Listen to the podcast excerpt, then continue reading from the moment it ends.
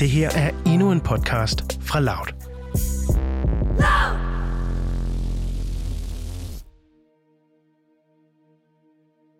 Du lytter nu til tredje afsnit af Ud af mørket om Chris, der er blevet kæreste med Sille, og fordi hun er syg ret tidligt, skal forholde sig til døden.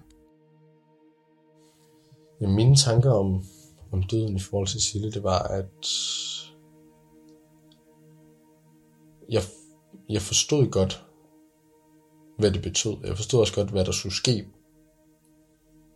på et eller andet tidspunkt.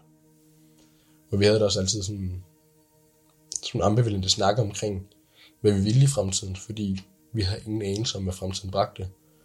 Og om fremtiden det var 2, 5 eller 20 år. Det var jo ikke til at sige. Så det var sådan lidt, det var svært at skulle planlægge noget sådan helt konkret, fordi man vidste ikke rigtigt, hvad man havde at gøre med. Silles sygdom begynder at fylde mere og mere i Chris' liv. Det var meget sådan tiltagende. Meget langsomt, eller hvad skal man sige. Øhm, og det var også derfor, at det var så, så opdagede jeg heller ikke det der med, at jeg, jeg et eller andet sted glemte mig selv, og mine egne behov og sådan nogle ting i det. Min egen lyst og min egen altså sådan identitet gik lidt i stå på mange punkter.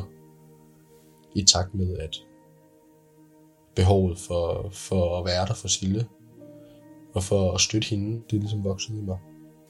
Det skabte også en masse forvirring senere hen, fordi jeg så overhovedet ikke forstod, hvem fanden jeg var, og, og hvor jeg var nærmest. Altså, det var, øh, det var, det var også Sille kommenteret på her er det seneste par år af vores forhold. Hun ikke altid helt kunne gennemskue, hvem jeg var, og sådan synes, at øh, det havde svært ved lige at, og se, hvor i min identitet lå. Netop fordi jeg havde på rigtig mange måder ændret mig enormt meget fra dengang vi begyndte at være sammen. Det var meget, meget sjældent, at jeg gjorde noget for mig selv, som gav mening, sådan personligt. Jeg havde ikke rigtig nogen interesser. Og jeg havde heller ikke rigtig lyst til noget. Så meget af tiden, der var jeg også bare til stede, til rådighed, om man vil sige det sådan. Og tog ikke rigtig initiativ til noget. Tog ikke initiativ til at være sammen med venner. Chris opdager ikke, hvordan han langsomt glemmer sig selv. Det gør hans omverden til gengæld. Vi besøger hans storesøster Maj en aften i hendes hjem på en landevej på Turø. Chris og mig, vi har en, en rigtig tæt relation. Vi er meget ærlige over for hinanden og har sådan en relation, hvor vi, vi fortæller bare hinanden rigtig mange ting. I forbindelse med, at, at Silles sygdom udviklede sig og blev værre, så var han ikke rigtig til stede, synes jeg. Øh, han, det virker lidt som om, han var i en lille boble af en eller anden slags, så man kunne sidde og snakke til ham, og, og man følte ikke rigtigt, at, at han var til stede. Man var sådan lidt, øh, hvad kunne han så lige pludselig sige, ikke? hvor man, øh, selvom vi ikke var mange eller noget, han, og så var han jo meget på sin telefon hele tiden, og den tog rigtig meget af hans opmærksomhed. Jeg kan faktisk huske en gang, vi havde været over i vores sommerhus, og vi skulle køre hjem. Jeg sidder så op foran sammen med Chris. Det er Chris, der kører bilen, og vi kører ud af sådan en lille grusvej, og lige pludselig kan jeg se, at han får en sms fra Sille. Og så stopper han bare bilen, og, altså, og begynder at svare på den besked.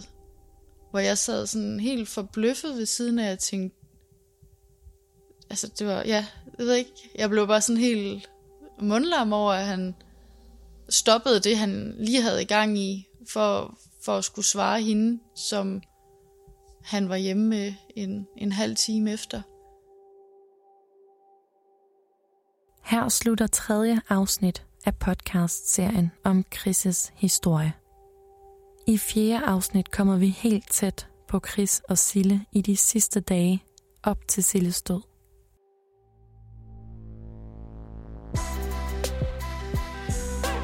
Det her var endnu en podcast fra Loud.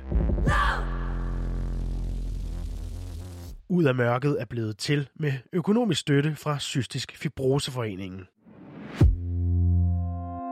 Hvis du kunne lide den her podcast, så vil du måske også kunne lide denne her. Det der med, at vi blev overvåget og forsøgt infiltreret, og man forsøgte at få nogle af os til mod god betaling og hotelophold i udlandet og afsløre øh, ting og sager om organisationen. Det vidste jeg fra det øjeblik, jeg meldte mig ind. Hvordan føles det at blive overvåget? Af en infiltrationsagent gennem telefonaflytning eller nogen af alle de andre redskaber, efterretningstjenesterne har til rådighed? I podcastserien Vi er overvåget taler jeg med dem, der har oplevet overvågningen på egen krop, og dem, der ved, hvordan det gik til, at staten fik øjne og ører at udspionere os alle sammen med. Det var en totalt vild oplevelse at høre det. Jeg siger, gud, de lytter faktisk.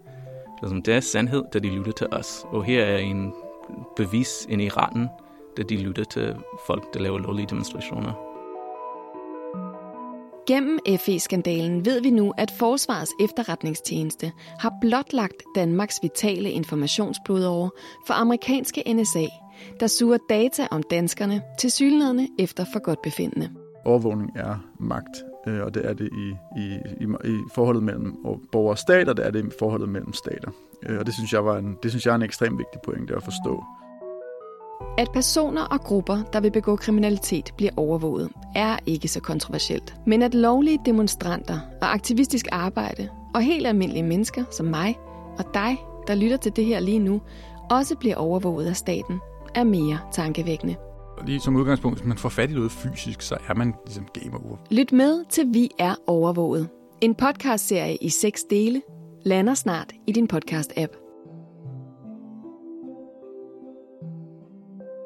Find den på loud.land eller en podcast-app nær dig.